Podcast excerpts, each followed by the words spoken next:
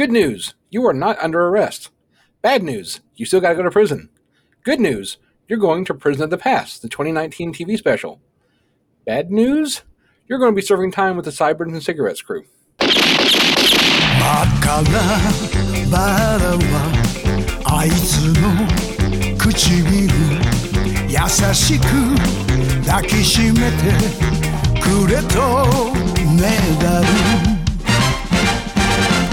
瞳の奥に獲物を映して寂しく問いかける愛のありか Hello, your cellmates are Sexy Nurse Natalie, What up?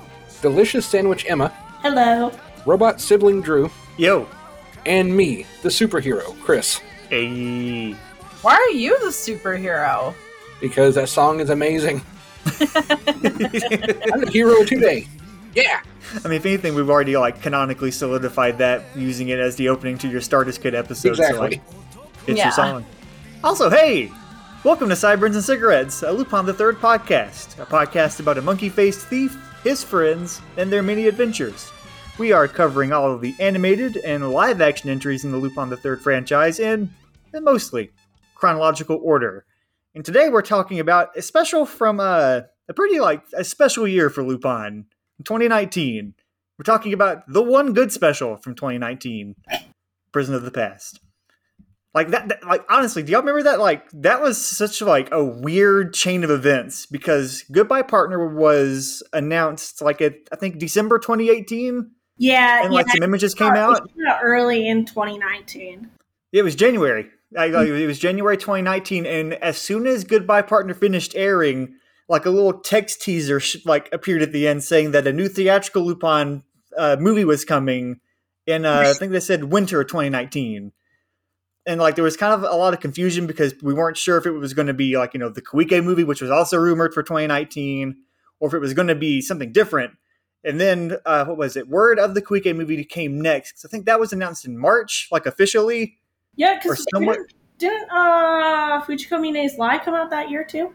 It Yes. did. It came Yeah. out that it came out that summer, and I remember um because I didn't go to Anime Expo, but they did show it at Anime Expo, Mhm. and I remember it was like such a big deal and whatnot. because yeah, the because Fujiko's Lie came out like in April, and then after that, I think uh, there was I, f- I forgot which one exactly happened first, but the trailer for Lupin the Third, the first, came out like officially, and we realized it was going to be like a, s- a 3D CG thing, and it looked awesome. Lupin the Third, the movie, the first, the trailer, the announcement.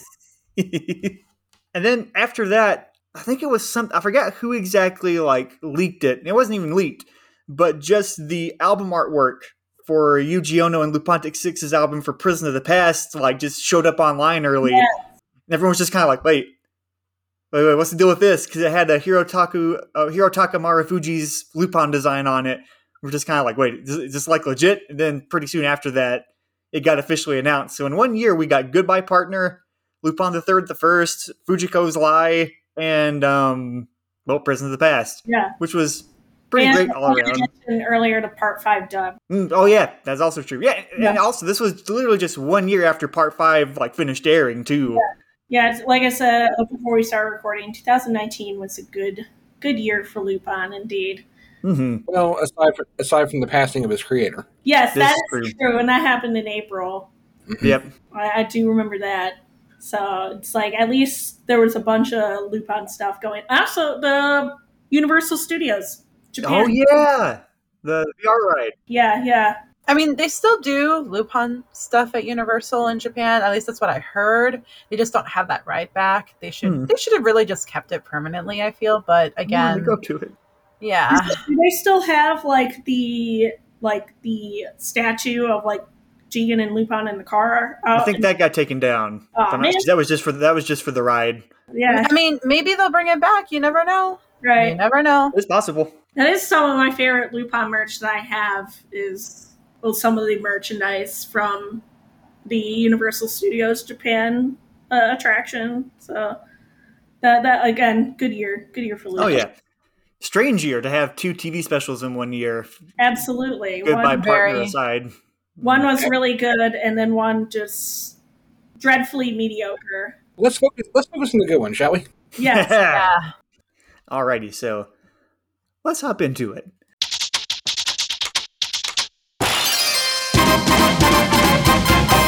Alrighty, so Prison of the Past is the 27th Lupin the Third TV special that released in.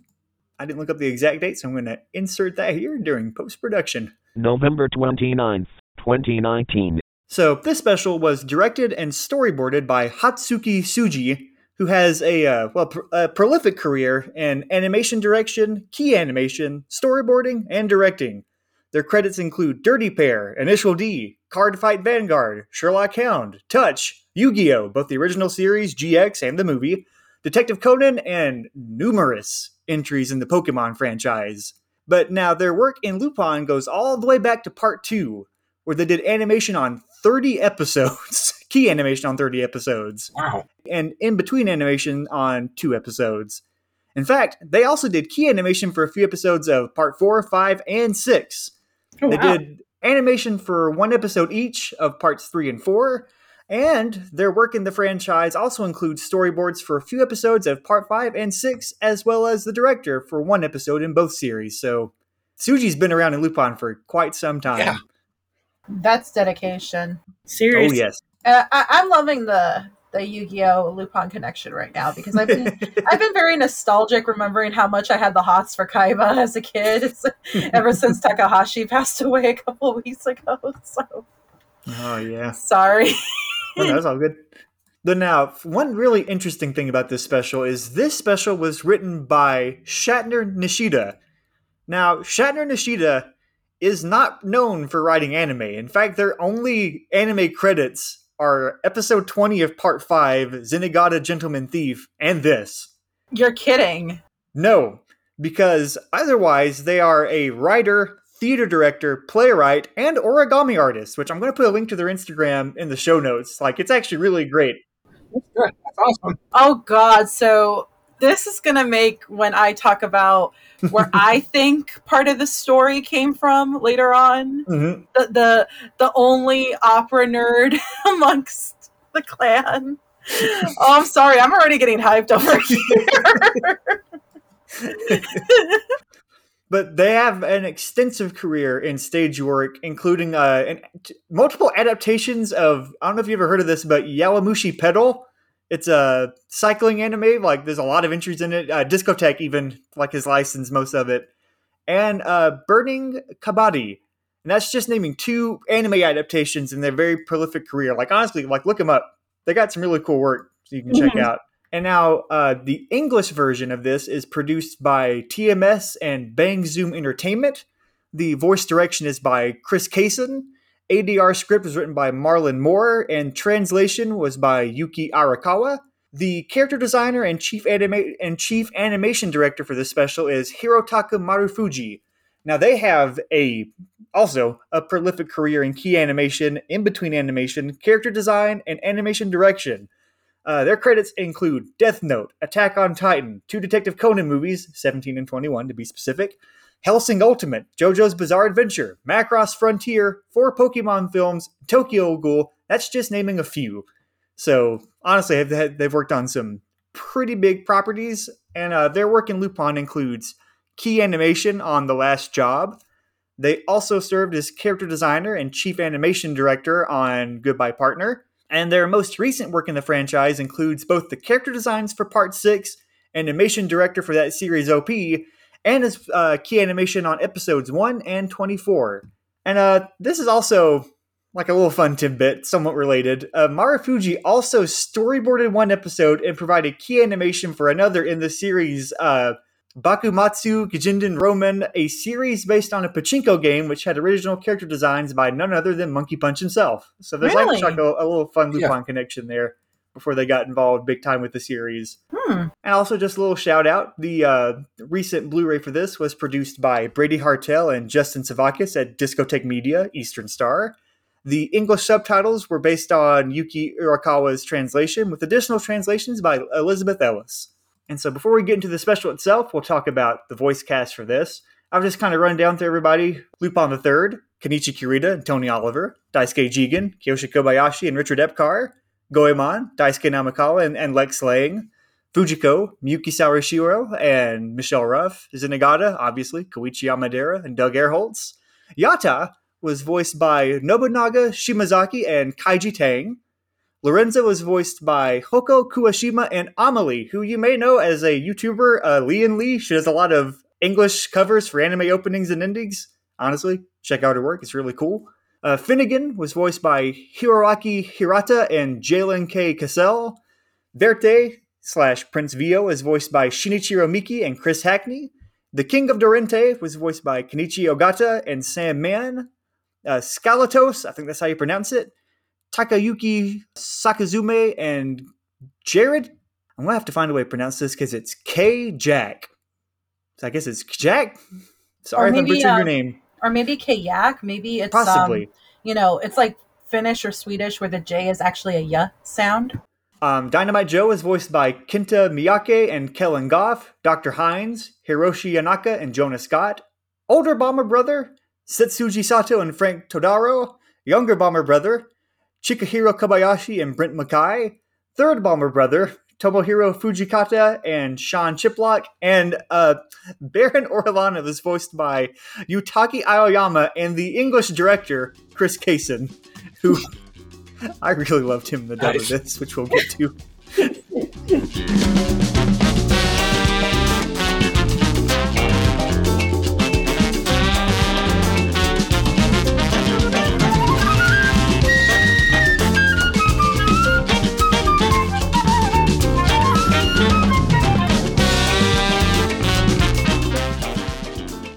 So now we'll jump into the special itself. Just initial impressions roundtable. How y'all feeling about it? It's honestly probably one of the best specials in a long time. I feel like specials specials and OVAs were like dying down in quality in like the mid 2000s. We got like a couple good ones here and there and of course we got the really bad ones Knock Knock Princess of the Breeze. You know, after Goodbye Partner, which was mediocre at best and had elements of a lot of the um you know goodbye partner had some like social social media and like real world elements of like edward snowden references and making hillary clinton the de facto president. Um but this one oh man. I, I think after i watched this one I, I i watched it with maria and i looked back at her and i was like this is probably one of the best specials in quite a while that I've seen, and I am so thankful for this.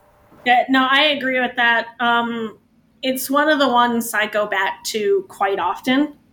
Probably like out of all the specials, it's probably one of my most frequently watched ones, even though it's just came out in 2019, which is a, a great comparison and like comparatively so from its other 2019 counterpart. Um, which again, it's funny you mentioned the Hillary Clinton de facto president, uh, Natalie, because I was like, talk about like poorly aged. Mm-hmm.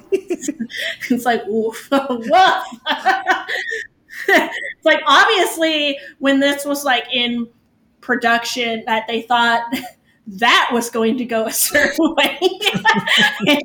It didn't, and they were probably like, God damn it! Like, May- I mean, maybe, maybe not. I mean, I, I maybe I kind of have this feeling because obviously I don't know anything about from the production of Good of Goodbye Partner, but I have this feeling that yeah, maybe it, it was made during the election or, or um, you know, if it was made afterwards, that that's just something on the part of the writers, you know. Mhm. Right? so it's funny you bring that up. But uh, Prison of the Past, I always just thought was incredibly a good time. I, I really like, uh, I know like a whole thing with Lupin is like the woman of the week type thing, which whatever. Um, I happen to kind of like that trope. But uh, Lorenza is one of the strongest Mm. um, of recent times. She's great Mm-hmm. and she's also like cute and shy too like you can still have those cute shy elements that are seen a lot in the women of the week characters and make them strong and powerful and fierce um because the, the well-rounded character type thing not just like woman that punches things or vice versa or like woman that is just like super blushy all the time bites her lip all the time. So i thought she was just a very intriguing character and i really liked her relationship with well lupin in particular but also fujiko she seemed to have a very strong connection with and i really like that element to it really loved how it was focused on the entire gang uh, for the most part, including uh, characters like Yata, who was given much stronger role than Part Five. Talked to several people about how Yata, like in Part Five, is just kind of a block of wood. Uh, so, and it's like apparent when you watch Prison in the Past as well as Part Six, just how much Lockwood is in Part Five. So, but he's given that much more of a fun role and kind of like how his personality plays off the gang and how he kind of has a little bit of like a moral compass thing going on. Really liked that element to it. I just thought it was, it's such a good special. Um, the dub was really good. Was it as strong as probably First Contact? I don't think so in terms of like dubbing, but Mm-hmm. honestly, I, I can't really think of anything necessarily like weak about this special. Um, I just really, really like it. I think it's uh, a good one for anybody to get them get watch, even if they are just getting into the series. Well, um, I enjoyed it quite a bit as well. Um, I do have some issues with it, but they're mainly just nitpicks, and uh, we'll probably get into those a little bit later. Mhm. Like, I feel like the uh, third act suffers a little bit, but I'm I'm totally into what the first two acts of the, of the special are, and uh, I also agree with Emma that I really like the script, and the performances are great. Like the writing's not there a part two, but you know that time has passed. So, but it's yeah, it's definitely one of the better uh, Lupin dub scripts in, in recent years. Mm-hmm. Uh, the cast is really good in it. I, I first watched it after seeing some of the part one dub, and you know Epcar in particular. You know, I was really impressed with him in this, Mm-hmm. especially again compared to part one. It's like I love the guy; he's great, but his performance in part one feels really dialed in or phoned in a lot of times. And also, I apologize if I start to ramble or slur my words because I am drinking. Anyway, I like the special a, a lot. It's as I would go as far as say it's probably one of the best ones of this century. I agree. Now, echoing what Natalie was saying earlier, like a lot of the specials, I like a lot of them, but there are like a good number, and especially like recently, they're just kind of like, oh well, eh, that's fine. Goodbye, partner, being an example. Prison, prison, Princess of the Breeze being another one, Prison, and like Prison of the Breeze. like you know, Sweet Lost Night, which has a great opening, but just you know, kind of Dull. nothing Yeah. kind of nothing else happens after that. And honestly, it, it started to become like a bit of a dry period because in 2016, well, th- there was there was Princess of the Breeze in 2013, and then there was just like nothing up until 2015, right? With Italian Game, and Italian Game is literally just four episodes of part four with like 20 extra minutes. Basically, yeah. In that amazing opening, Yes, that's the big merit that it has. Italian game with the weird chess scene just reminded me of like the finale of um of Yu-Gi-Oh with like Bakura's evil self versus Yugi's evil self. You know what I mean? So probably I don't know. The person who worked on Italian game worked on Yu-Gi-Oh. It wouldn't surprise me. after that, it wasn't until Goodbye Partner that we got like another special, and it was just kind of like, another special. Mm. oh, another special. Thanks. Thanks a lot. The grand tradition of recent Lupin specials. But no, I from from the moment this one opens, you kind of can tell it's a little different and like I kind of get that hint that it's directed by someone who worked on 30 episodes of part 2 so there's the big prison break, like obviously, but there's this guard walking, just kind of doing his patrol, and like he stops and looks at the empty cell and like kicks a leg up. And he's like, "What?" And I'm like, "Oh, all right." Like, like okay, so there's like a little hint of silliness, and you've got you know like Lupin is actually Jigen in disguise, but like a spotlight searching around. There's like a little Lupin, like he's far away, but kind of drawn with like minimal detail. When the spotlight catches him, he flails his arms around and runs back up the stairs. and just like that that whole mood of silliness kind of goes through the whole thing, which is honestly very refreshing considering was- just like appreciated. not all of part six, but like chunks of part six and part five are kind of like po-faced and serious. Specifically, Yeah. like the Padar arc of part five and the whole Sherlock arc of part six. It's all just kind of like you know moody and stiff. Wasn't this special advertised as uh, taking cues from part two? Like, wasn't that something that uh, TMS was like ex- explicitly mentioned? I think they were, weren't they? Like like on, on Twitter, they were kind of hyping it up like with that because weren't they airing episodes of part two before this or something I like think so. that? I I think, think so. Yeah. something to that effect. The, the the whole air of silliness to it is just so refreshing, and it just makes it like even me rewatching it. Like I, I I watched it pretty much two days in a row and enjoyed it just as much each time. Like you mentioned, Chris, especially those first two um first two halves. Honestly, I don't have many issues with it. I actually very much appreciate how different it kind of is because obviously, you know, it's a gang going after a treasure but it- there's the whole thing of like you know all these other criminals showing up to pay their debt to Finnegan, and it becomes like this like kind of like mad mad world like in a prison of them like all trying to get to him, which is honestly just like something you don't usually see in a special like this. It's usually Yeah. And honestly, I, I kind of wish they had kept that up because, like, I I Yeah, 'cause- agree. I mean, I'm sorry for cutting you off, but like, No, go ahead. I thought like all the uh, you know all the crooks, you know, besides our lovable larcenists trying to break into this prison, they're all really interesting and quirky in their own ways. And so, of course, they get taken out of the story relatively quickly. Yep. It's like, it's like come on, I want to see more of them. And they were, I don't, want, I don't want to say they were cool, but they were interesting. Yeah. It's funny that the the throwaway characters actually had personality. You Mhm. know. Um, and again, this just makes me, though, this just makes me see the connection with what I'm about to talk about when I guess when we get to more of the story, because in the connection that I was seeing when I watched this for the first time, there are like secondary characters in this other piece of work that have a lot of like personality and emphasis, but yet they're not really like the stars of it. They're more like throwaway secondary characters. Mhm. So But I, I agree because they, they they all get taken out relatively quick, and I like that they stick around for like you know the prison, like you know the crime auction. That's fun, all that. The only thing I don't like about the special, and honestly, I appreciate that it's mercifully more backloaded towards the end, which is both kind of like a, a blessing and a curse. The whole Swordsman of Light, Dorente King thing, I oh like yeah. just go step into traffic instead. You know, like I because honestly, like you, you you've got this Verte dude, and it's like it's like you know our prince, our lovely blonde prince died all these years ago. Also, meet Verte, this lovely blonde man in a mask. Pay no attention to him. That's not the prince. It's kind of odd. Yeah, sure. Hey, you know that works in Sailor Moon. Okay, Sailor Moon's better than this. it is. it is. But no, because you got like Verte slash Fio, who's just a two by four, an old king I don't care about.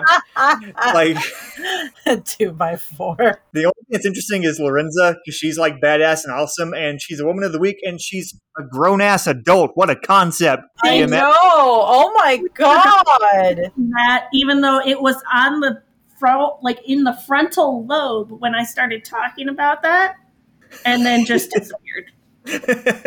I'm not even drinking. like I don't even have that excuse. but you've got you know, Finally, a girl of the week that's legal. Yes, thank you. Good God, we are just as in need of adventure and being whisked away by Lupin as these younger girls. We have fucking bills.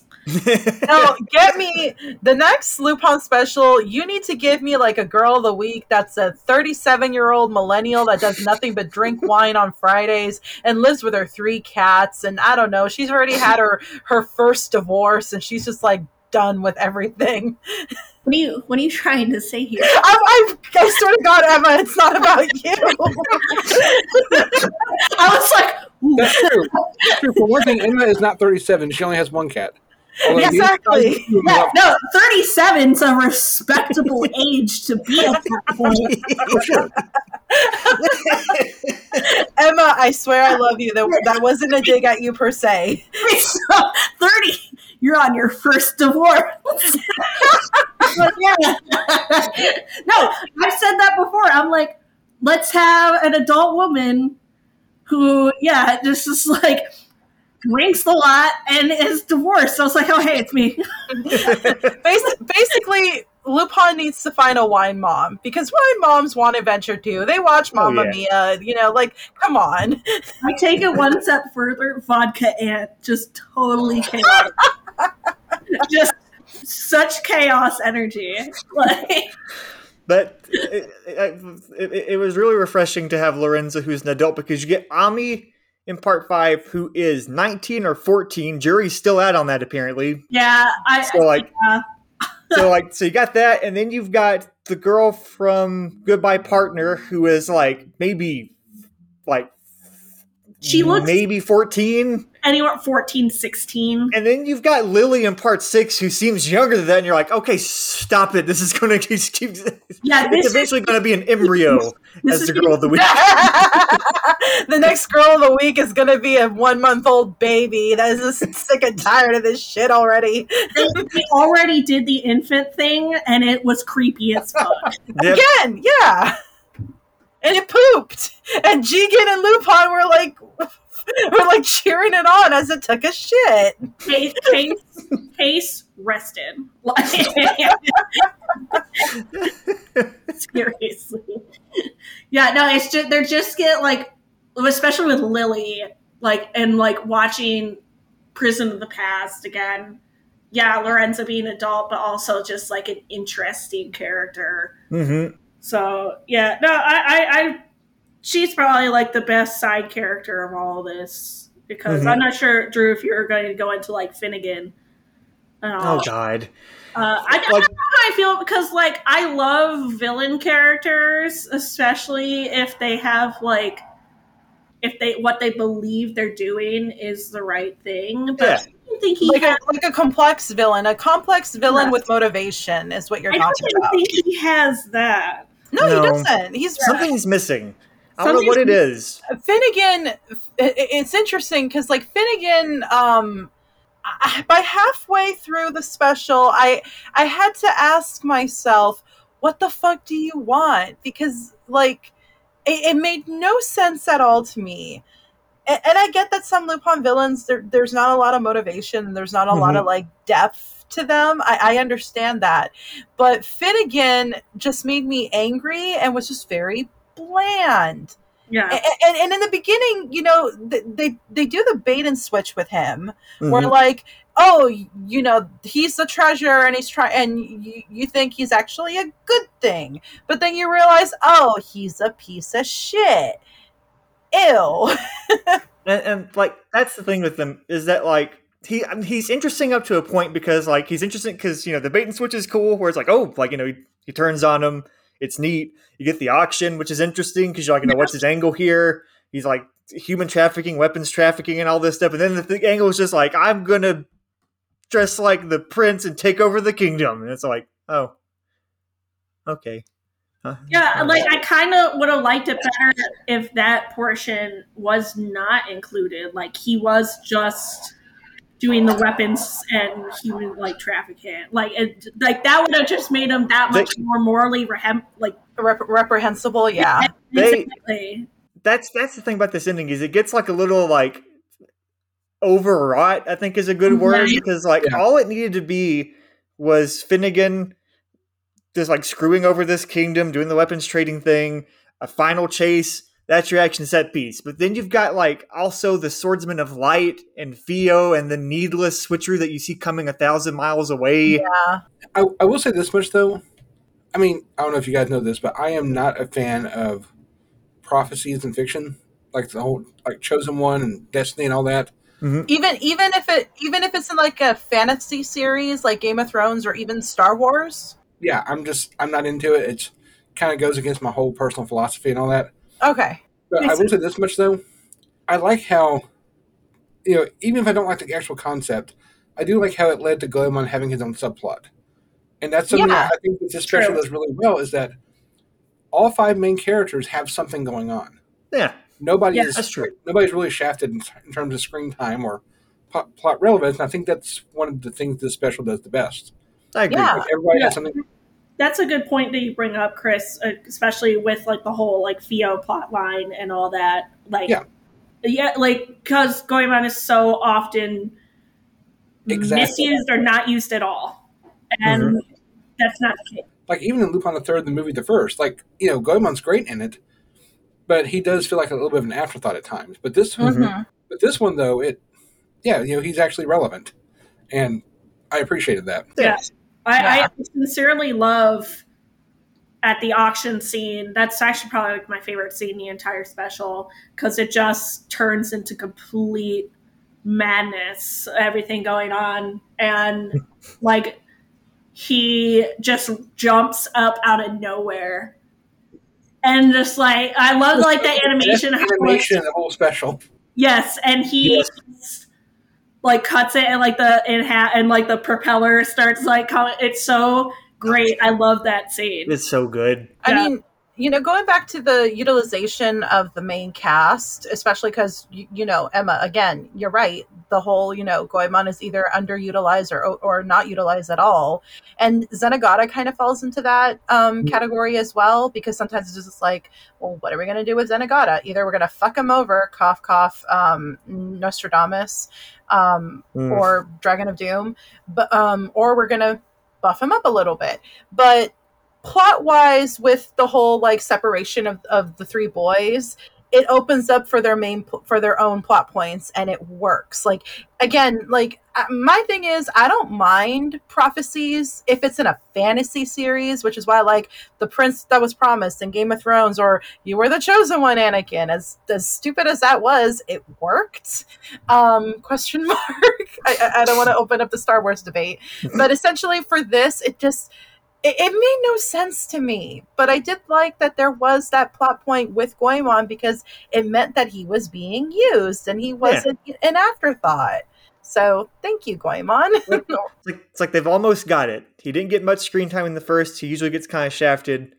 This special, he doesn't get shafted, but the story's not that interesting. We're almost there. Like, you know, we're getting that progression of like, next time he's going to have his own subplot. It's going to be great. We're we're we're almost there with with them. In the mainline series, that is. The Koike films already had this Yeah, handled. yeah. I was going to say it's going to be like a Fuma conspiracy all over again. Hell yeah. Well, I'm not a big. I mean, I enjoyed Fuma Conspiracy, but it's not my favorite. But this is why I really enjoy the trash. Well, my trash with Goemon is Dragon of Doom because I love Titanic and because his plot. That's not even trash. I just That's pretty good. a lot of time forget that it exists. and then I watch it and I'm like, this is really good. Yeah, I call it my trash because I'm obsessed with Titanic shit. Again, Titanic is one of my favorite films, and I hate to admit it. It's mine too. It's a good movie. Wouldn't Whatever. Pycal be more your trash? Yeah, Pycal is my trash. Shut up. actually trash. Like we're all entitled to at least one. Pycal is my trash, and I am Oscar the Grouch. Yeah, just own it. Just let the name Hell tag. yeah. Like, like, what was that one meme? Um, t- tell. I, I think it. For me, it was tell you try telling people that Pycal is your favorite OVA and see if you get accepted from the from the liberal left. So much for the tolerant left. yes, I know, like you mentioned Zenigata, um, and he is probably well, he's just my favorite character overall of the main. five. Yeah. Uh, but also, yeah, either same with Goemon, either horrendously underutilized or just misused. Uh, Mhm. mm-hmm. I have a theory that the strongest specials are the ones where Zenigata is really strong in. Yep. And this I mean, you and I agree that's the best one is Tokyo Crisis, so I think you're onto something. yeah. exactly, It's exactly. not it's not my favorite, but I can vibe with Tokyo Crisis because of how well Zenigata was written. this Mhm. one also falls into that. Like he is I know, awesome. right? It's like, it's like this is my favorite version of Zenigata. It's like, on one hand, he is funny. He is the Yes. butt of the jokes. But on the other hand, he's a total badass. Yeah. And, Exactly. like, And, like like that. he like and I like how he how he plays off of like with Yata. Like that Mhm. is a very very fun and intriguing aspect of this special um, that was not really explored in the correct way or the way that I would have wanted in part five. No, in part five, Yata is an absolute non-entity. Having just Yeah. rewatched it, like It's like I always say, like Yada is a solution to a problem that did not exist. yep, Yada, Yada, I, I, I say Yada was just a fanboy that walked around Zenigata. I, I, I don't know what the reason was to put him in part five mm-hmm. because it made it made no sense at all. literally all he does is ask questions like Zenigata, why can't we go after him? Zenigata, this Yeah, is why. Yada, yeah. oh, and just it's that over and over and over. And at the end, he's like, "You, you guys put Zenigata on this case. You, you've done this to him, my boy." And then he, Zenigata's like, "Yada, shut up. It's okay." Why does he kind of remind me of um of Vicky from Island of Assassins? If Vicky actually was good, Like, uh, uh, like, jeez. but like, I'm glad that he was in part five because he was in this special because Yes. he was a great part of it. Um, and he actually did some things for once. Yep. it made Zenigata even that much more interesting. yes, Um, uh, and because uh, like, not only is he like a supportive, uh, like kind of role model for Yata, but he's also like ragging on him too. yes, that that was fun. Just like the whole gang just occasionally ragging on him. Oh, that moment so funny.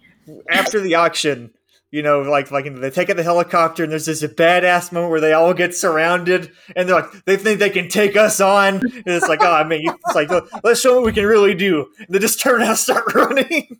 and like, guys. And Zenigata's like, what are you doing? You run in a situation like this. Zenigata literally was like, Yata, this is Bush League. like, It's called a, it's called a strategic retreat. Uh, retreat Yada.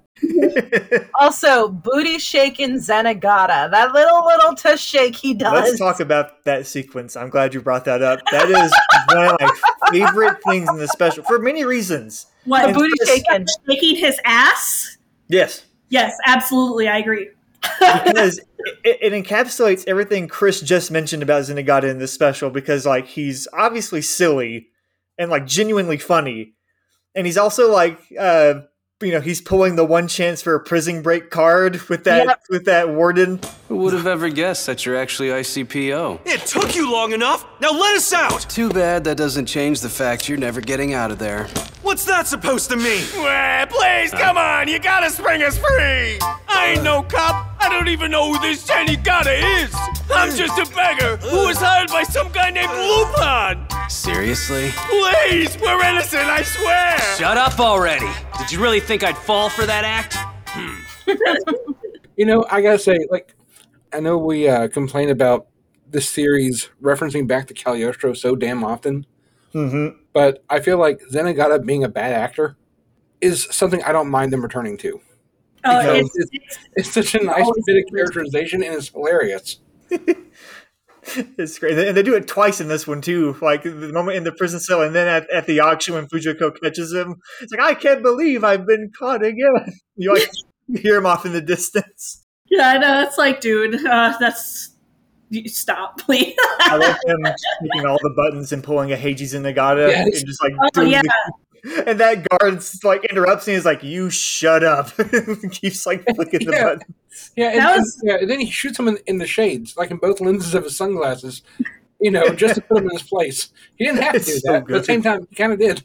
Yeah. It really shows how cunning Zenigata is as a character, which I appreciate all the time. Well, alongside that goofy exterior where he is shaking his butt. And like Yada, Yada is just like, oh please God, kill me, please. And then like yeah, their underwear is really cute. Uh, like- exactly because like you know he's a badass. He almost break like he threatens to break a guy's thumbs. perfectly nails all the buttons on the keypad and the dude's sunglasses, but then emerges from the prison cell with his pants around his ankles. Which I also love the detail of like it looks like he's wearing Lupin's boxers.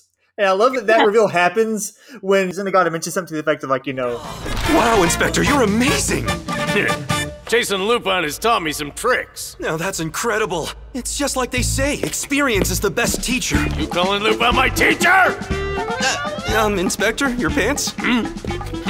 Well, I see yours have hearts on them. Huh? Oh boy. and it like zooms back and he's wearing like the underwear. I didn't, even catch that. That's great. it's like he even picked up fashion tips from the guy. It's wonderful.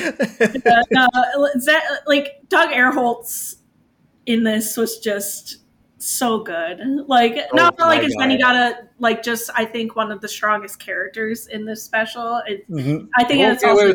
You won't. You won't. You won't. You won't. You won't. it's like all his little like bob up and down, like animated, like while he's doing that, and uh, how he like really, he truly, honestly believes in rehabilitation. Mm-hmm. That was Which- nice. I'm like, oh, that's nice. I like ACAB still, but like, The cab accepts Zenigata and Yata. ACAB, but like there's a handful of fictional cops I would put my life on, you know, I would put my life in their hands for, and Zenigata Same. and Yada are one are a few of those. A lot, Zenigata, Yada, the cast of Patlabor. Um, well, for me, it's also the cast of Brooklyn Nine Nine, Saris Victoria, Toph and Lin Beifong, and Columbo. The end. Speaking of Yada, I wrote in my notes here that Yada is actually a character here, Mm-hmm. but still a solution to a problem that doesn't exist. He didn't add a whole lot, but I admit that I liked what he did add. Mm-hmm. yeah. And that's what I'm going to say. That's probably all I have to say about Yada. you're so fucking petty about you. Again, it's like we didn't need him.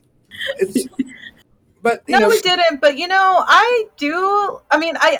I'm I'm kind of I'm kind of in that camp of the fangirls that love him, that treat him like ooh ooh baby yada. But for me, it's just more along the lines of I'm gonna have so much fun with him and what I write for him in my Yeah. Lupin fan fiction. Right. Other than that, like he's just a tool. so Literally. the you know, I I don't love the character, but I was okay with him in this. That's Agreed. That's what I'm saying. This is the most I've ever enjoyed Yada. I'll say that much. Good, good. Because I, I like how he plays off like all, not even just Zenigata, like I mentioned, but like literally all of them. Like, because he like, like he is just like enthralled by Jigen. Like, yeah, aren't we all? Like, he's like, I didn't he like steal the gun?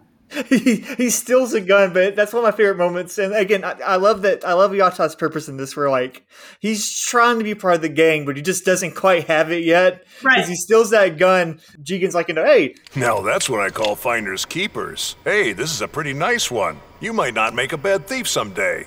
Yeah, this baby'd fetch 10 grand on the market. Well, I guess experience is the best teacher after all. Just one bullet? I take back what I said.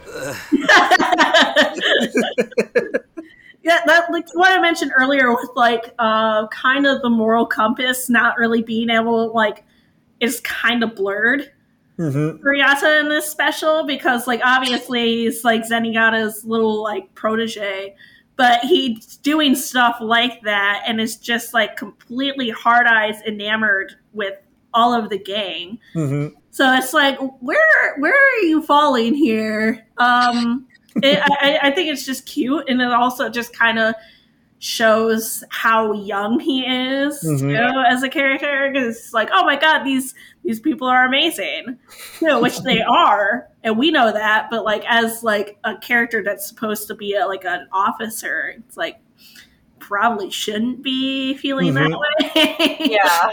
just like in Prison of the Past, he, he took the stick out of his ass that he had in part five, and like actually starts to like have fun. Mhm. Right, right, yeah, yeah. Like that's like really what it is. He's like he's just kind of loosening up a little bit, and it's probably Mhm. just passage of time type thing. Mhm. Yeah. Let's see. Touch on the humor of this.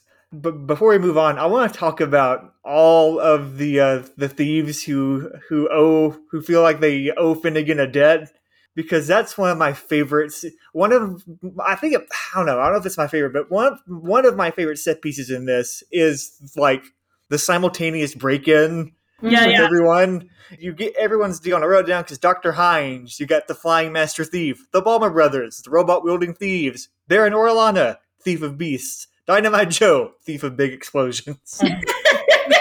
Yeah, Dynamite Joe, another one of Jigen's exes, because yeah, I, I, Dynamite Joe is so funny to me as like yeah, I mean, it's such a badass name for one thing. it is. Dynamite is. Joe reminds me of this dude I went to college with, except without the pro, uh, the the propensity for um for explosion. What else is there? right exactly. No, but he totally looked like um Dynamite Joe. So I was like, oh dear lord, I, I, I'm like, of course that's the American character. That didn't. Yep. America. Well, you know, just when I thought that the dude was a little too over the top, and I thought that he needed to chill, he literally did. Can I just can I just like shout out to that one line in the dub, the whole you know, um, when Jigen comes up to him and uh, as after they've been captured and they're getting ready for the to be trafficked. Hey there, long time no see, babe. yeah, yeah I, I really enjoyed that. I, I, I love the moment he rocks up and just you immediately see on Lupin's face he just doesn't want to like he just he's not having his shit. Yeah, he's Lupin's just like, who the fuck just, is this shit? just kind of throws up like the nonchalant peace sign at him. Yeah. Yeah, he just couldn't be bothered. It's like tell me you're a jealous partner without telling me you're a jealous partner. No, I don't even I don't even see jealousy. I just think of it as like Lupin looking at Jigen like you have like an acquired taste when it comes to your men, bro. Like He's what kind like, ah, fuck? another one.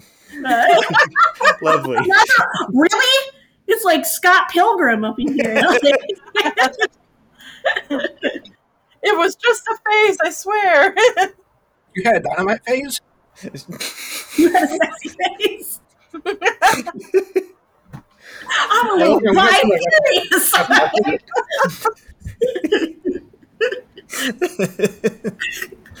I love Dr. Hines, like in his high tech suit, just flying up, being so just like so theatrical, where it's like, I'm sorry, my dearest Fujiko, I cannot return this, for I owe a debt to this, and then he just immediately gets shot down. How vexing. See, I, I thought he was the least interesting of all of them. Oh, yeah. I, but I think because of that, he's still really quirky and entertaining, which I think that just goes to show how kind of wasted all these uh, guys were. I, especially the Bomber brothers. I think my favorite might be the Bomber brothers because they're just like keep refer- the robot keeps keeps referring to they keep calling him third brother. We made it! You did well, third bro. Thank you, older brother. even, though, even though Brobot is right there, they didn't go for it. Brobot. Brobot. I mean, of course, I think it's got- the final boss of uh, Super Paper Mario, but that's beside the point. Yeah, I, I, like they, I feel like they got in the least too.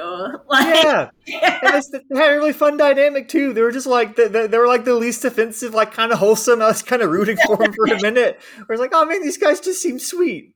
then you have the one. What's the one that shapeshifts? Well, I was, I was, I was going to say you also had a you know, Brobot's interactions with Lupin, which I thought were pretty entertaining. Yeah, yeah, Oh yeah. my god! After after Lupin finds the robot and third row.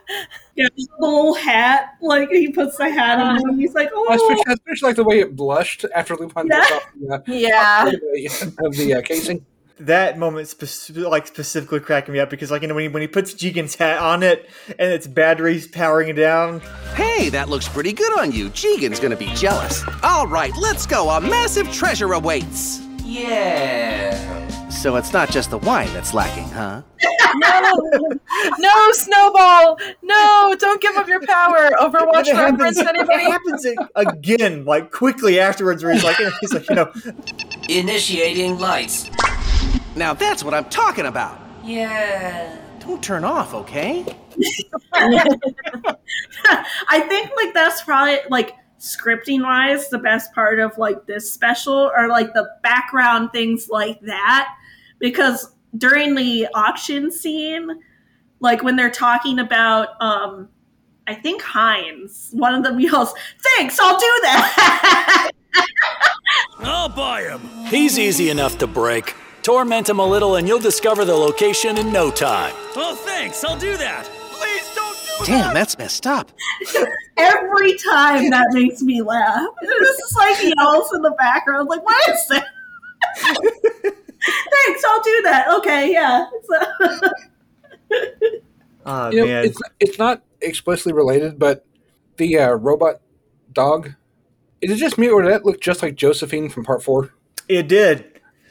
That- That's like, Like immediately where my brain went to. out of Josephine. when it jumps out of the robot, yeah. Yeah, Yeah, because the actual robot I thought was like a very vicious version of K9 from Doctor Who.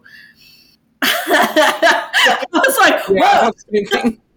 I love the first interaction with that robot because it's Baron Orlana, Yeah. and he says, "I'm uh, Intruder detected. Surrender within three seconds, or I will be forced to attack. Foolish bot! A beast can't be intimidated by a countdown! Moron! What did you just call me? Yeah. what did you say?" I love that scene too because he's like crawling along, like sneak, sneak, and like all the people are in the cell, like staring at him, like what the fuck? Like, Sneaky, sneaky, sneaky, sneaky. Anyway, sneaky, sneaky. I think that's one of the reasons I like this special so much. It is legitimately funny in a way so in a way we did not have it in Lupin the Third for such a long time, and apparently we're not getting sense. It's it's like I just want to do fun again. Ah, same. And uh, uh, uh, but again, one thing I do love with that whole set piece of all like you know the other thieves getting quickly dispatched. I love how you just got the Lupin gang just breezing through all of them like it Oh, means yeah. nothing.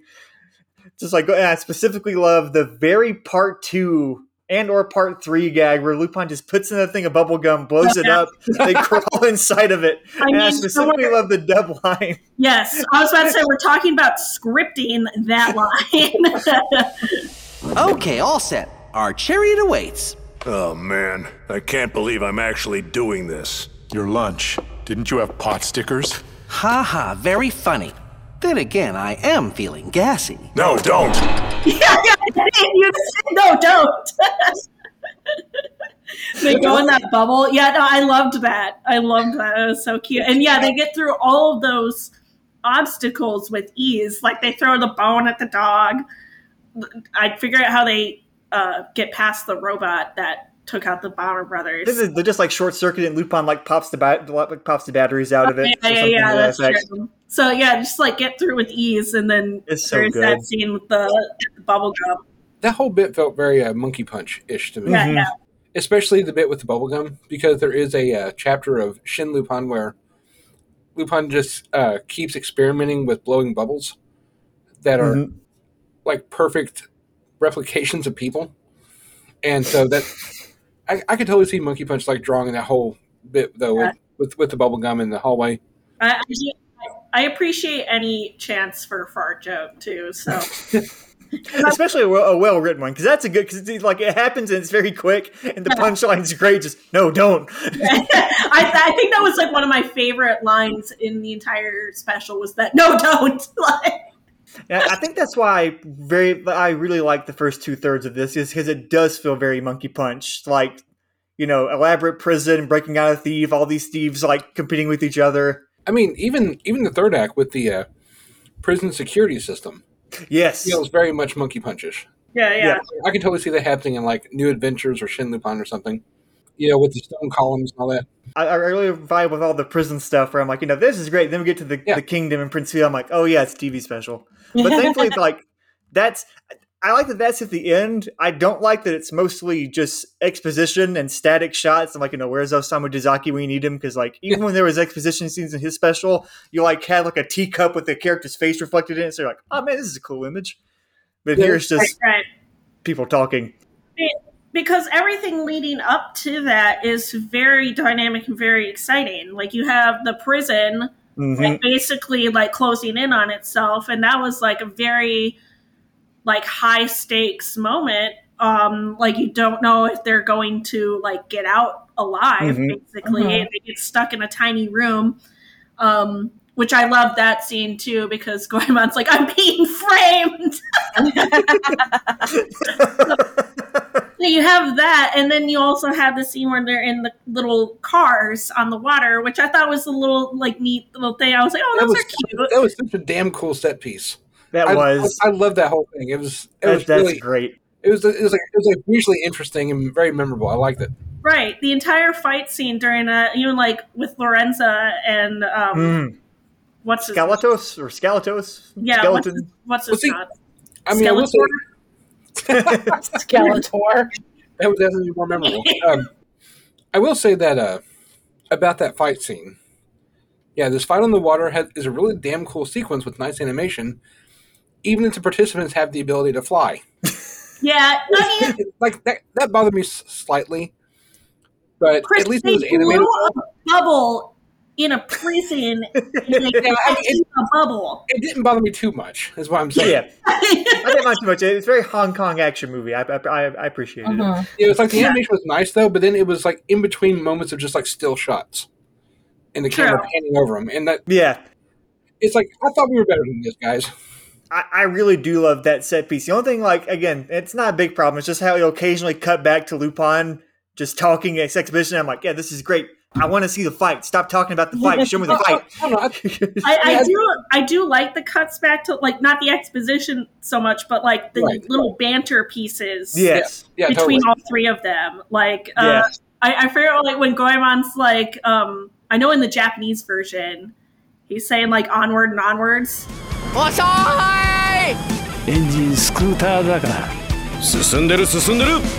I think like when he say, uh, uh, like I don't know because I think they hit Lupin with the gun. Yeah.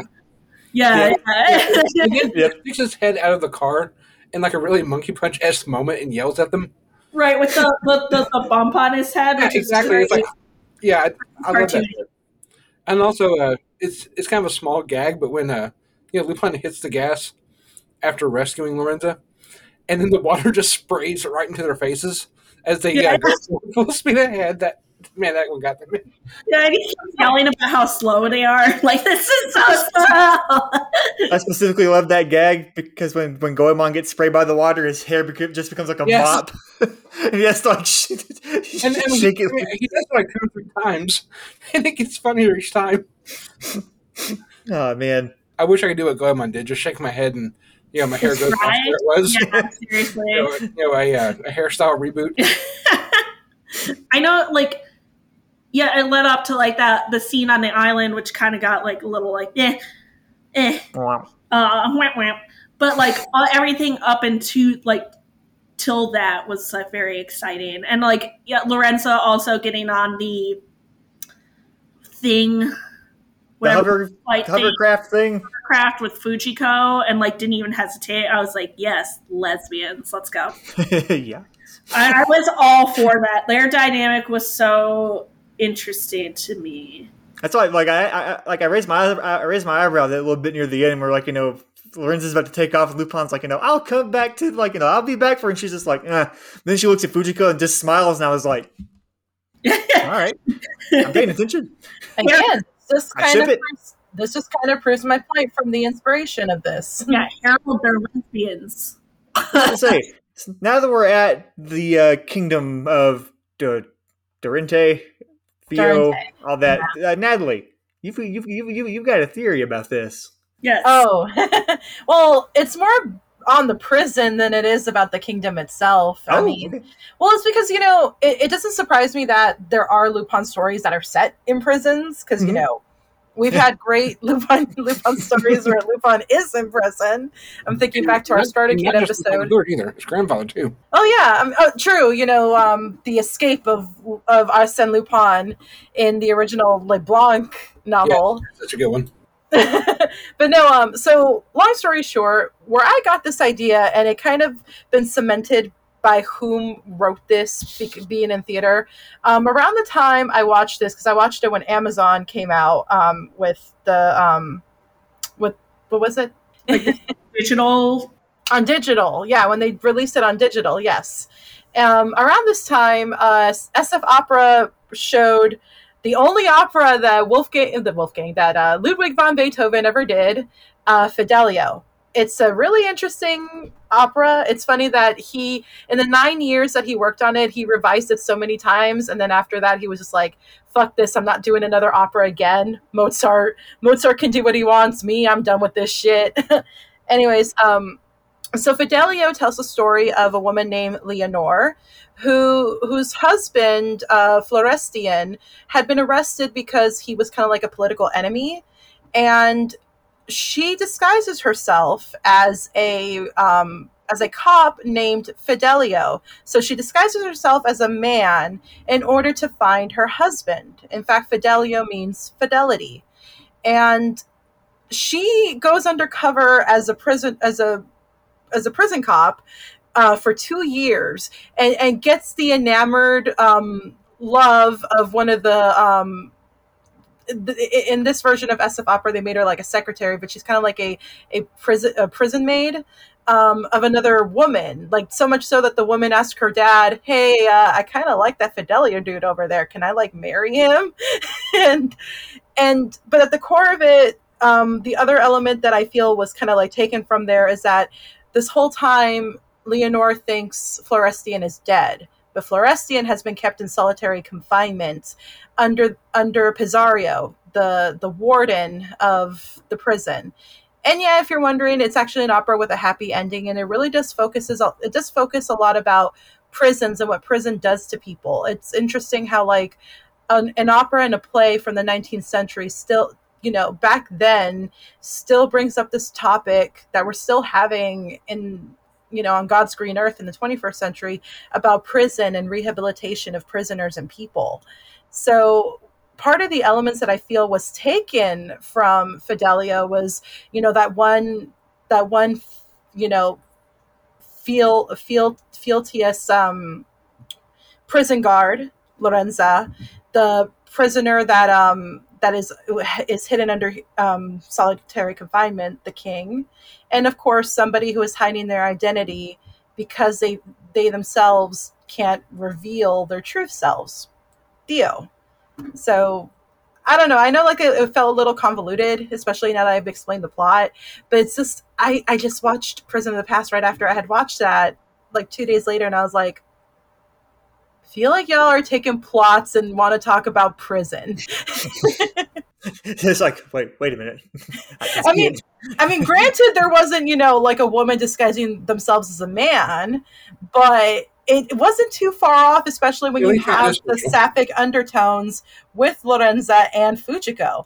I mean, Fujiko herself, you could kind of equate her as like the pri- the prison nurse, prison prison's uh, maid who's trying to help the other prisoners, but even though in reality she's there to like try to get Finnegan herself. yeah, I just find it funny that Beethoven wrote only like one opera and just basically was like, "Fuck this." Again, very big of him. Again, it, it, it, it the writing process. he wrote it. It was released. It was revised four times in nine years. It went from three acts to two. And when when people in Vienna asked him, "Are you going to write another another opera?" He was like, "Fuck no!" It's like uh, when Daniel Craig was being, being interviewed after filming Spectre, and he was like, yeah. "I would rather take that glass." And break it and slash my wrist before I do another Bond movie. Because again, you know, thinking of opera history, Mozart, who never stopped, like this dude, poor thing, this dude died in his late 20s, early 30s. Yeah, I'm talking about Mozart. Mozart wrote several operas. Mozart wrote like a lot in his, in his lifetime, and yet Beethoven writes the one. he was like, "No, nah, I'm going to focus on like early metal." yes, the third movement of Moonlight Sonata. I mean, to be fair, Bill and Ted say that he really liked uh, Bon Jovi's "Slippery When Wet." So.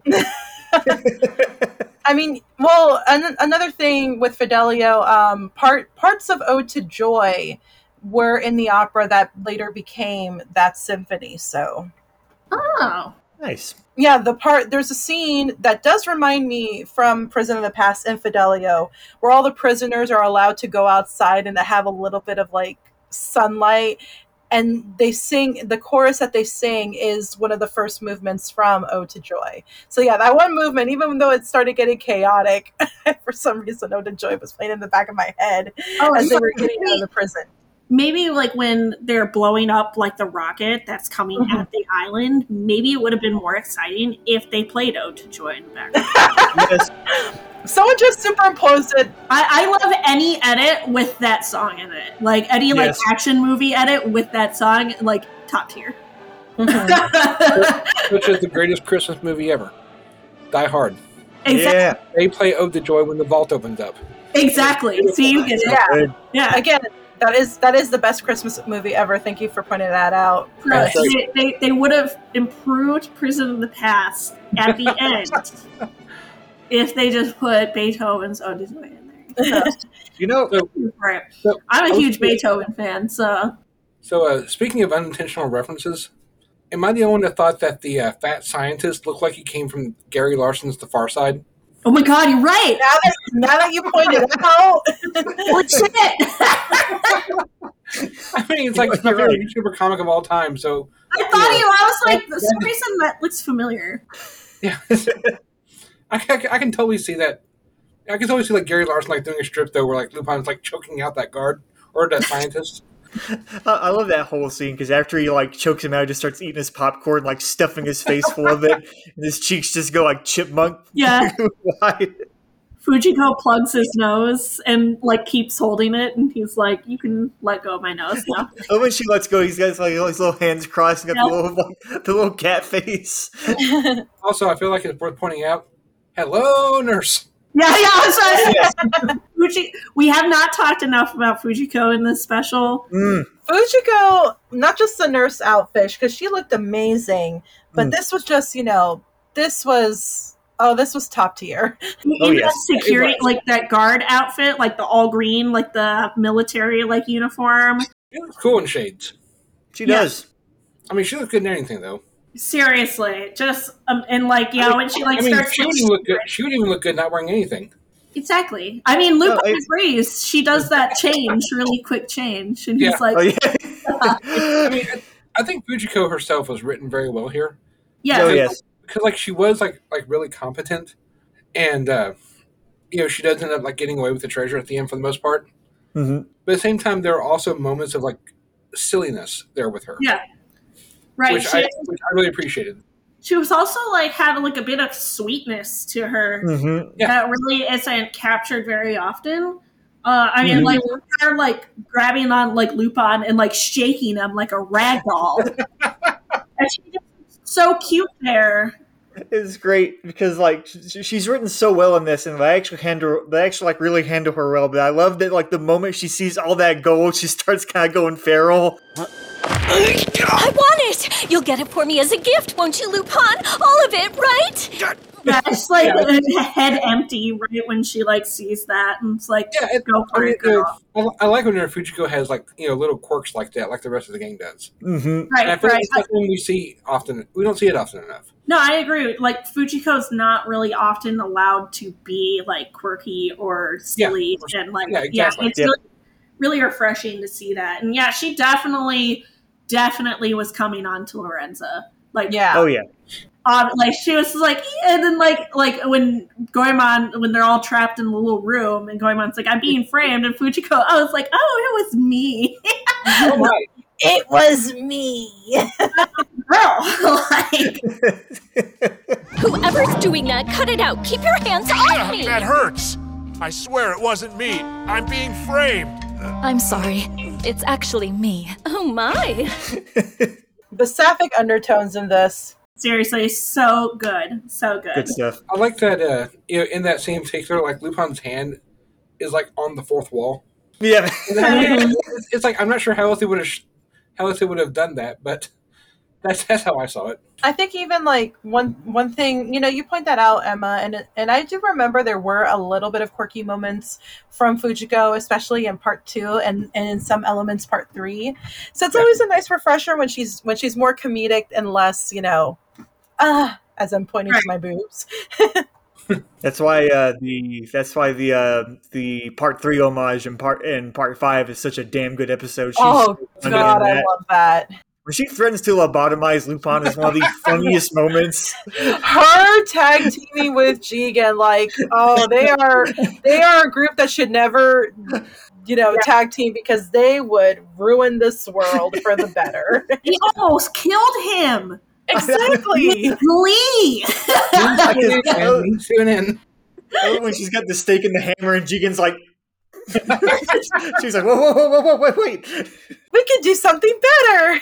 Which I mean, we, I mean, we could talk about the best episode of Part Five all night. Oh hell yeah! That's not what we're here for, unfortunately. Unfortunately. I also, I also really like Fujiko's outfit, like near the end of this, like with the purple jacket and everything. Mm-hmm. It rules. I, I've thought about trying to cosplay that. It seems like easy enough, but that would be one where you need like a group. I don't know if I would be able to cosplay it on its own and like be recognized. Yeah. Now, speaking of clothes or the lack thereof, we got to talk about the most important aspect of fan service in this. We get some good Lupin fan service in this, my friends. Goemon and his Fundoshi. Yeah, Yes, Goemon is Fundoshi. I was going to say that I, I wrote in my notes putting the fun in Fundoshi. Goemon is Fundoshi, yes, but I'm talking about when when Lup A in the beginning, but when Lupin like washes up on short and it's just the boxers and tie combo. man, Yeah, that's a yeah, look. yeah, yeah. That is a look. He's so he's so cute too. He makes all his food. More Goemon naked, please. More any of them naked. They that I, I I second this notion. Yeah. Full special You're- just butt naked. You're you're straight. Yeah. Yeah. It'll be like it'll be like an episode of Naked and Afraid. I like um, uh, I like a uh, uh, Tabby on Twitter mentioned that her like her running theory with Lupin in the Koike movies is that he's losing one article of Yeah. clothing as each movie goes on. At the end of it, he's going to be naked. Yeah, when you look at it, it's like, wait a minute, wait a minute, wait a minute. Wait a minute, this theory confirmed. No, honestly, for Goemon, nothing will top top. Nothing will top Dead or Alive as he's coming out of the water and he's dripping wet and you see those biceps and those That is- abs. Or or as- or as Drew once called it, Goy Man. Yes! That is, that is Goey Man. Blatant act of fan service, probably in this series. Like, not even like. Look Fujiko. Like, forget that. Mhm. I can't. Because we get plenty from her. Like it's literally like Dead or Like- alive. like like from from from head from from I'm gonna say tit from head to toe, but it's really from toe to head. Yeah. it goes up. Like, they knew. They knew what they were doing. You know what you're doing here, my women. friends. Full body scan. Bet the artist had fun with that. Yeah. yeah. Isn't it like the last time we had Jigen naked was in part two when Lupin takes pictures of him in the shower? Yes. That, his butt just looks weird in That that. needs to be remedied. kind of like tiny butt. That and needs like- to be remedied. You We can need- kind of kind of see that too in Prison of the Past in his like orange jumpsuit. He kind of has a tiny butt there too. Okay. that man needs to do his squats. Like, Okay, so speaking of Jigen and nudity, one of these days, Jigen's going to be hatless, and TMS is going to put pixelation or a black bar over his eyes. oh yeah, we're doing the bangs again, aren't we? We are Budget cuts. Budget because- cuts. right, because like in the opening sequence, which is Zenigata's dreaming, he dreams Jigen having the correct hair, Mm-hmm. but in the actual, you know, real life part of the story, Jigen's hair is all wrong. He has those damn bangs covering his eyes. That's the thing. I, I'm not a Banks hater because I think they work with Miyazaki's design and the part four one specifically. The, the Banks don't work with it with with with with, with Marufuji's design. It's like it's literally just like lump lump, and you're like, man, what is that? what died and landed on your head? My dude. you know, it's like it's like I get it. Like his hat usually covers his eyes, but his eyes don't need to be covered when he's not wearing it. That's not how that works. Exactly. Right, right. You know, I'm I'm I have long hair myself. All right, I, that's not how it works. Well, gotta you be- barely have bangs, one and two.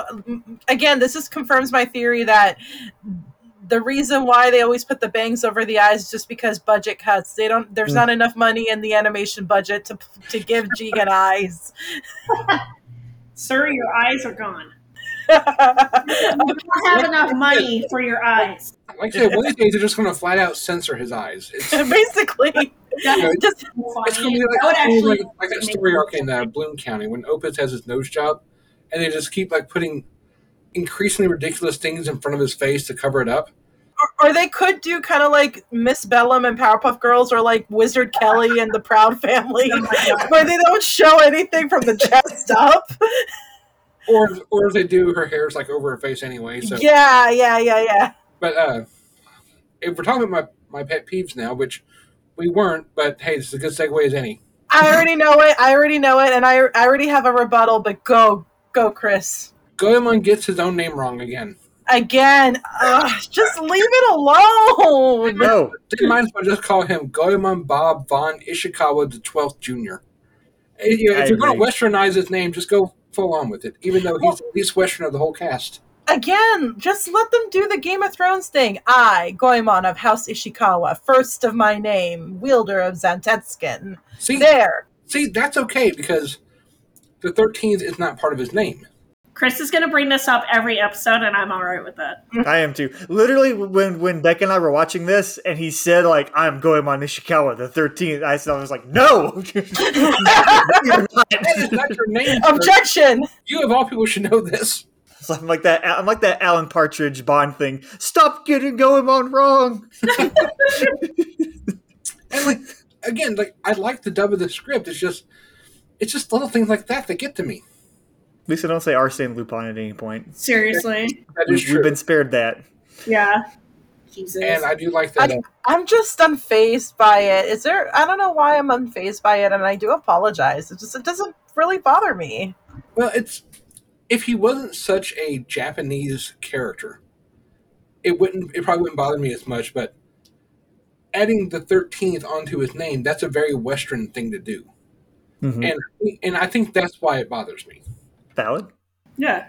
Yeah, no, but I understand that. I just mm, Also, as a Kentuckian, I feel like mentioning that the uh, fried chicken they were eating looked pretty good. It did. It did. Those sandwiches were pretty good, too, actually. Yeah, um, I know well like done, that Miss Delicious sandwich.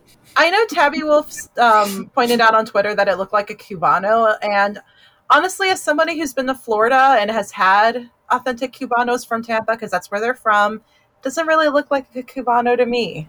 I didn't think it was like a Cubana. I just thought it was like a cold cut. Yeah, same, like a regular cold cut sandwich. Or like maybe like a fancier, like with like nice meat on like like focaccia. Like I, I will say this, um, what's the name of the country again? Uh, Orte. Dorintente, yeah, it, it Dorintente kind of looks like Dubrovnik to me. Dubrovnik, Croatia, where they film um, King's Landing in um, Game of Thrones. Right. I was. It looked very like. Yeah, I think I was able to say it like Croatia. Yeah. Um, I, again, my only my only knowledge of Croatia is really they filmed the King's Landing scenes in Dubrovnik. So that's what it looked like to me. And I don't think Dubrovnik, I've never been to Croatia, so I don't think Dubrovnik has sandwiches that look like that. But if they do, I'm down to eat. I know they have a, real, a lot of good ice cream shops. That's the only thing I know about it. That this the food in this looked really good. hmm Like yeah, the, the fried chicken looked good. I, and it, and this is somebody who wants to go to Jollibee after we film this shit. I, I love Jigen, like just having none of the marketplace people. Like that one guy's like, you know, We sell the finest diamonds and gold, and they're straight from the palace. They're like the ones Prince Theo wore when he was among the living. as like chickens going by, you like hear just him get deflated. Yeah, no, thanks for bringing that because I totally for, like. I remember when I watched that like recently, like that scene, like little lines like that, and it's kind of like what I brought like up earlier, like just the background little line deliveries that I think make this special really, really good. So Reminds me of um, Anastasia in that one song, like um, a ruble for this painting. It's Romanoff, I swear. Count you suppose pajamas come by the pair. Also, I, I love Goemon's uh, arc with the sandwich, which was nice. Yeah. Him also, just like hearing sandwiches. Goemon say the word pickles, just funny to me. I don't know why. oh yeah, because again, it just seems very odd. This tropical island sandwich. Left here uneaten. The thin sliced meat, the western pickles, the mustard. no longer have any flavor. They might as well be scraps. Look, you're the one who didn't eat the thing. Perhaps we've been together for far too long. hey, Lupin, I think he just compared you to sliced meat. Well, if I'm sliced meat, that must make you the pickles. Hmm. How boorish. So does that mean I'm the mustard? Hmm. You know, honestly, I love it whenever the boys butt heads like that. Mm-hmm. It's like it's like we get that mystery of Mamo as well, and I think it's one of the things I love about it. I'm surprised.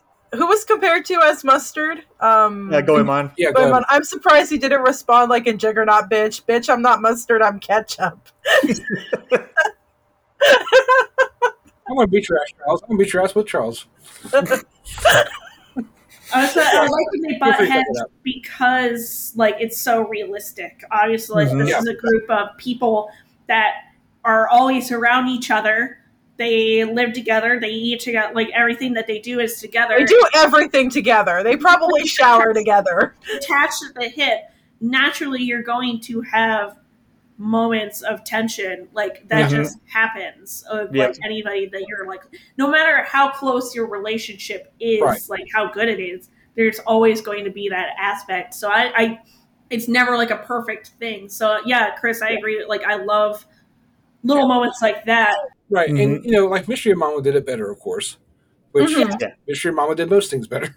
yeah, I, I love that movie, but you know, I I do like how they, you know, that was kind of like a, uh subtle theme throughout this one Mm-hmm. because like I feel like about two thirds of the way through, they eventually decided to just put everything, like put all their issues behind them and you know work together, Mm-hmm. and you know it was kind of a cute payoff with Goemon deciding that that he actually likes the sandwich.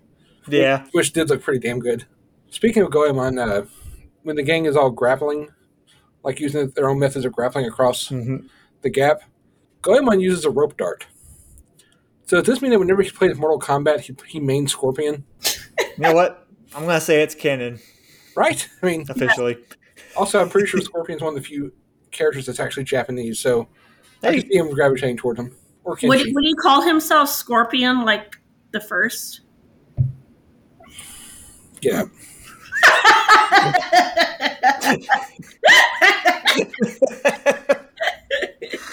Oh, Get out of here!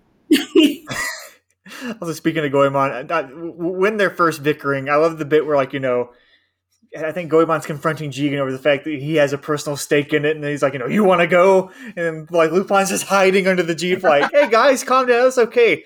But then they overhear the conversation with Fujiko, and they realize she's involved, and Goemon, uh, like, Lupin looks over, and Goemon's literally burning with rage, glaring that part kind of bothered me because like that was one like one of those like you know anime-isms I was Yeah. about to say it's very standard, like anime, because that happens a Yeah. lot with um, Dragon Ball Z with Chi Chi. Mm-hmm. Uh, whenever she's angry, like like even like in Dragon Ball Super, like what there's a clip where she like turns her head and her eyes are like literally on fire. Yeah, and like there's a bit of that in the special, which I wasn't a fan of. Hmm. Uh, you know, like or, like before that, there's a bit where Lupin says something. He has like those like blue lines over half his face, which feels like a Oh yeah, something like a ghost or something. yeah, yeah. Oh, It's just like I mean, it's like you know, it would have been an all right moment otherwise, but it's just like that kind of thing takes me out of it. But again, it's not a huge deal. It's not a deal breaker or anything. You also mentioned the bit where they're grappling, so uh, th- that reminds me the soundtrack to this I really enjoy because when they're crap, grappling, yes. it's such a cool like jazzy rendition of Manhattan Joke, which I haven't heard in the anime since Babylon, Yes, which was just a great awesome.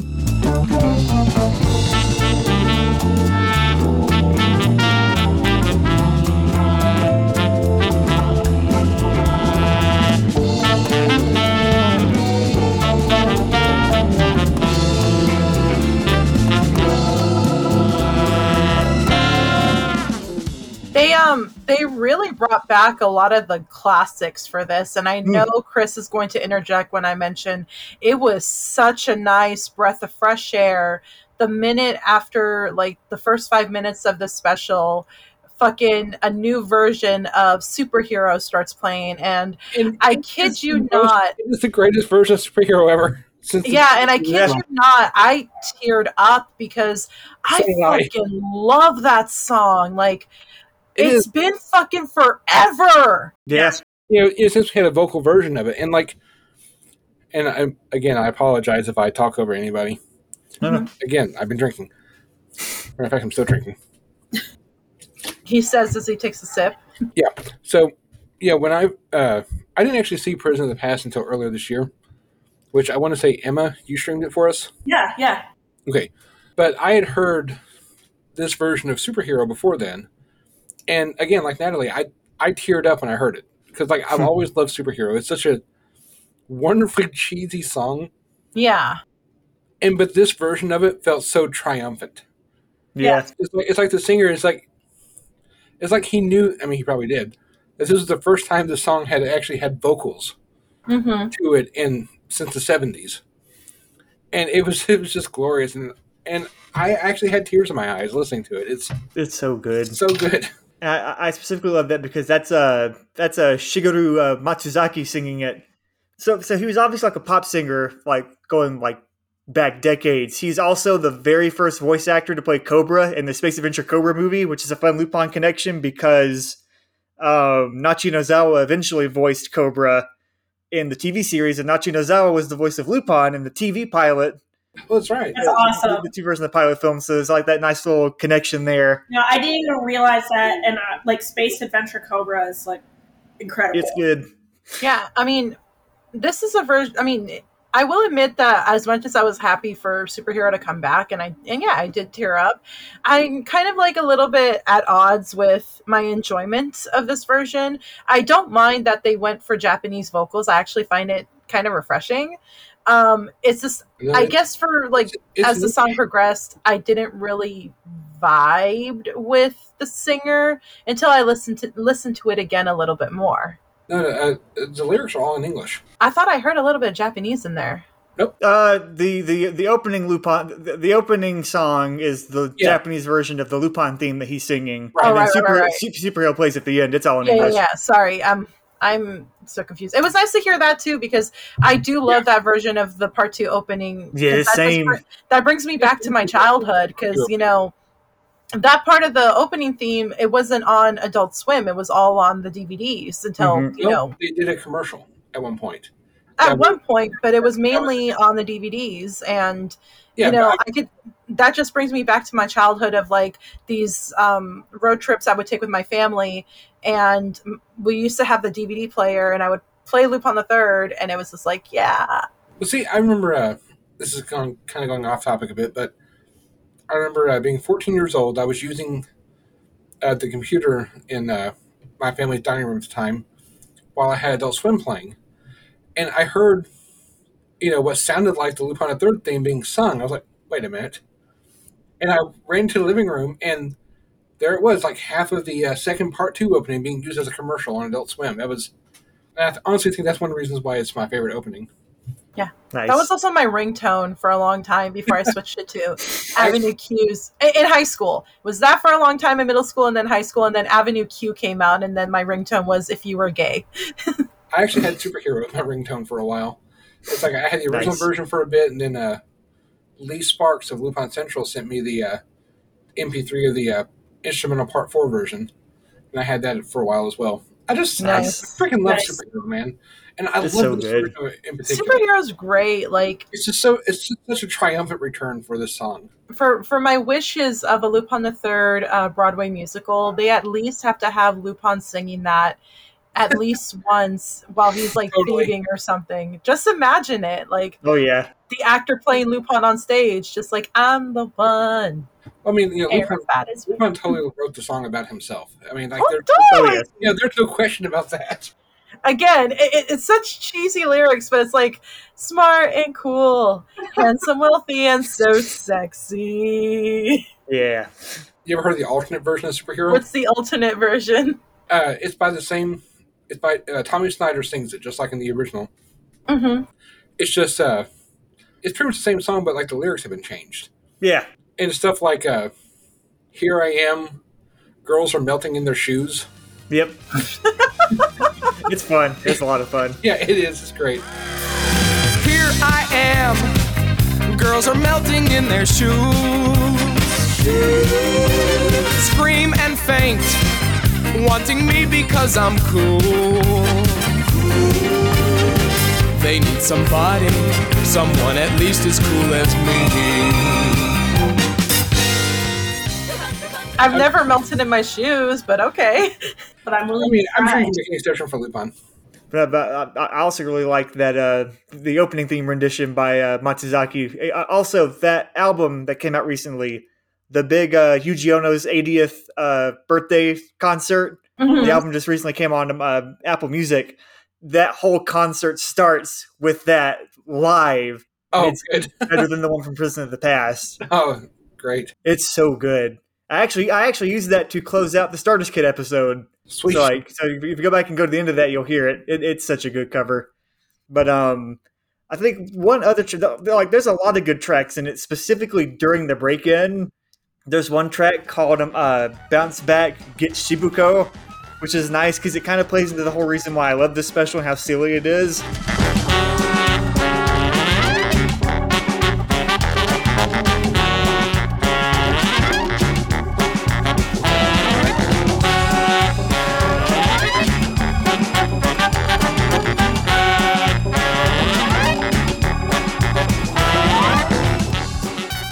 Has just like such a fun energy to it that you like I haven't quite heard it in the score. I mean, the score Yuji has been killing it as of late. Yeah. Oh, yeah. totally. That one's just like straight up Yuji Ono silly. always be killing it though.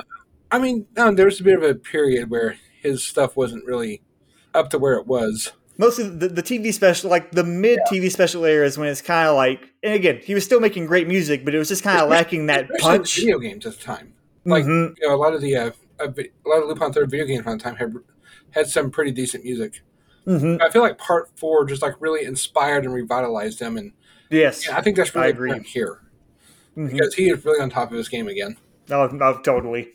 But I, I, I reckon we've said just about Yeah. everything we're going to say about this special. Yeah, Um, yeah. I'd say we, we all highly recommend it. Yeah, sorry. I want to. We talked about fried chicken, and I want to go to Jollibee and get fried chicken now.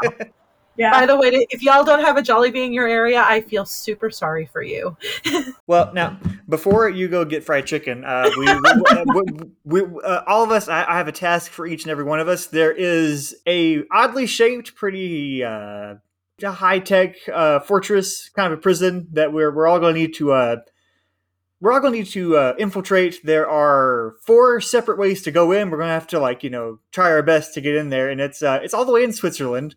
We're going to have to go break out. Um, a, a, a master thief, uh, a, a, a Robin Hood among podcasters, uh, Guillaume. So that's where my wallet went last time I was in Switzerland. Hey, we can do this. After all, where there's a will, there's a way.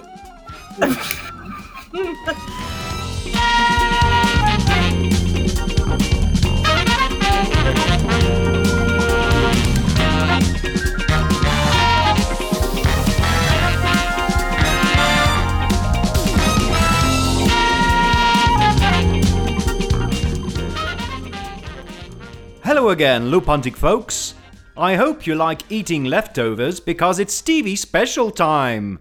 I'm being cynical, but again, for the people who are new to the Lupin franchise, you must understand how boring and stale the TV special era was at times. We were absolutely ecstatic when Lupin went back to the episodic series format, what with the uh, Fujiko Mine spin off and part 4 and 5. So, having two TV specials almost back to back in the span of a year felt a bit like a regression. Granted, 2019 was an important year for Lupin, with its first CGI film coming to theatres, even if that big event was somewhat thwarted by the pandemic. You know, sometimes it's bad timing. So it's understandable that the producers played it safe on TV when their focus was on the big theatrical release. Still, the previous special, Goodbye Partner, didn't help at all, and I dread the day we'll get to it because it was a dreadfully boring affair. When Prison of the Past was announced, with basically the same creative team, I wasn't thrilled. But the appearance of Yatagoro, Zenigata's sidekick from Part 5, was intriguing. The Lupin franchise was embracing its loose canon with elements from the series, making the transition to specials. Even the armored dog is revealed to look vaguely like that one dog from an episode of Part 4. Talk about random! When I first watched the special subbed, I was slightly disappointed, but at least I felt entertained. Now that I have watched the dub, I must re-evaluate it and to its advantage. I hadn't realized how many great character moments that special had, from the bantering between Lupin, Jigen, and Goemon to Zenigata and Yata's fun dynamic, or even the slightly sapphic nods between Fujiko and Lorenza. The whole royal subplot felt less out of place, and Finnegan felt slightly more three dimensional. He isn't quite your typical Lupin villain, and he does have that Robin Hood side, but one that had lost his way somehow, clouded by greed. And that was an interesting prospect. A deformed mirror of Lupin if he ever went against his principles. Plus, the story seems to be a reference to Beethoven's only opera, as my co host and friend Natalie took great care to explain. I must thank her because that reference totally flew over my head during my first watch. The special does tread all ground, but in an enjoyable way. The array of thieves helping Fujiko feel like they came right out of a Monkey Punch manga or a 1980s cartoon. The slapstick is mostly on point, and the dub does elevate some weaker dialogue from time to time. Speaking of the dub, I know some recent releases were said to be too literal, or that the performances were too wooden. That's mostly not the case here. I think the team's best effort remains Episode 0 First Contact, but I was never bothered by their delivery. I wasn't too thrilled with some supporting characters' voices, but hey, at least they committed to their performance. It is a special that is not afraid to be ridiculous at times, and that is its greatest strength. The music is on point, as it's almost always the case with Yuji Ono, and the inclusion of Shigeru Matsuzaki for the vocals gives an almost self aware, old fashioned spin. Like when your uncle at the end of a party sings an old Sinatra tune with all the passion of his younger years. I was particularly thrilled of his version of the main theme, and ending with Superhero was all kinds of awesome. We didn't know it at the time, but Prison of the Past would be a taste of things to come for the franchise.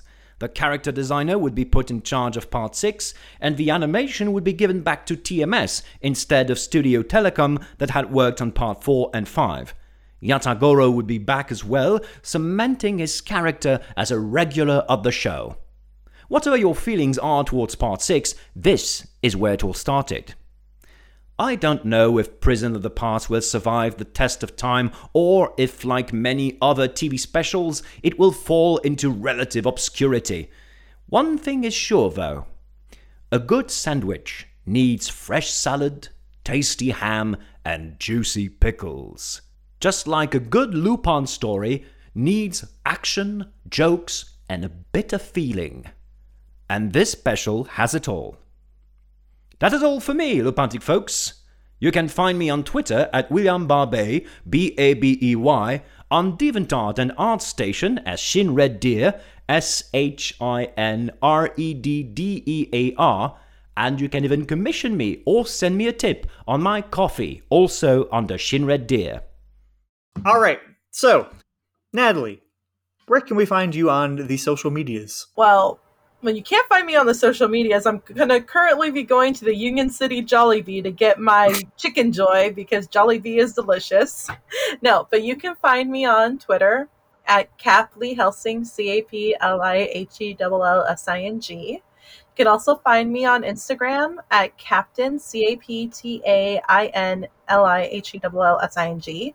I'll be spamming a lot of um, House of the Dragon shit because I am legitimately excited for it, but also I am currently working on getting ready to film my first video opera video essay on on an opera on Mozart's Don Giovanni. So when that comes out, hopefully not just the pod but myself will be plugging it. and Emma, Emma, Emma, Emma, where can we find your pretty self, my fellow wine mom? oh, uh, former wine mom. No. Yeah, Uh, former wine mom. Yes. yeah, yeah, yeah. Former my wine mom, retired vodka aunt, all that stuff. So we, we, we love you still. Oh, thanks. Uh, better person now, for sure. So you can find me on Twitter at Emma Wolfe, E M M A W O L F E 227. Uh, Instagram, EM Wolfe, uh, spelled the same way, W O L F E 227. I post most of my cosplay on there. Haven't really posted anything new. The last couple ones has been my swimsuit Maytel cosplay. Um, so hopefully I'll get back into cosplay soon. You can also find my soap and candle shop on Etsy. You can search Wicked Clean Creations, or you can search Lupin. Uh, apparently that one comes up. Uh, it's called The Thief. So those are basically where you can find me active the most. Yeah, Chris, where can we find you? So yeah, uh, you can find me on Twitter at Dr. Furball, D R F U R B A L L. Uh, you can find me on most other places at Amazing Chris Godbey. That's uh, G O D B E Y. I have two webcomics, uh, drawocoward.com and weirdinacan.com.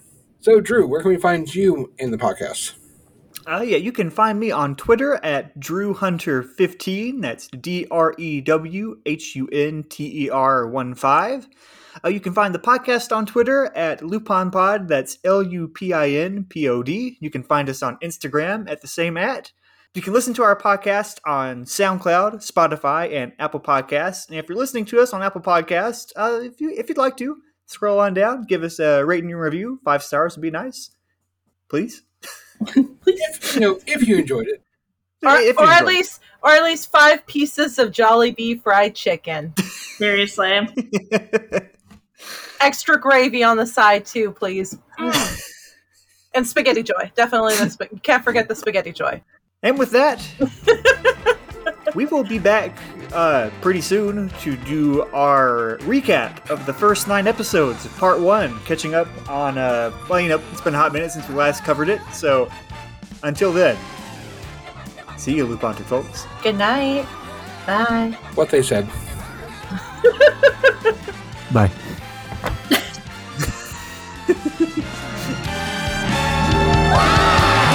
I'm the one everybody waiting for.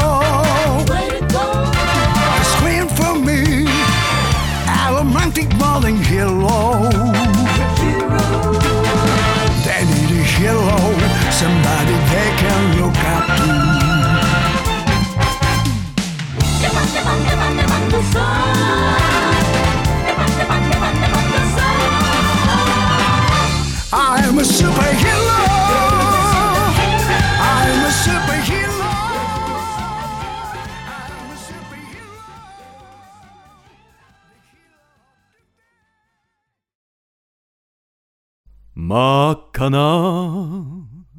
バラはあいつの唇。優しく抱きしめてくれとねだる。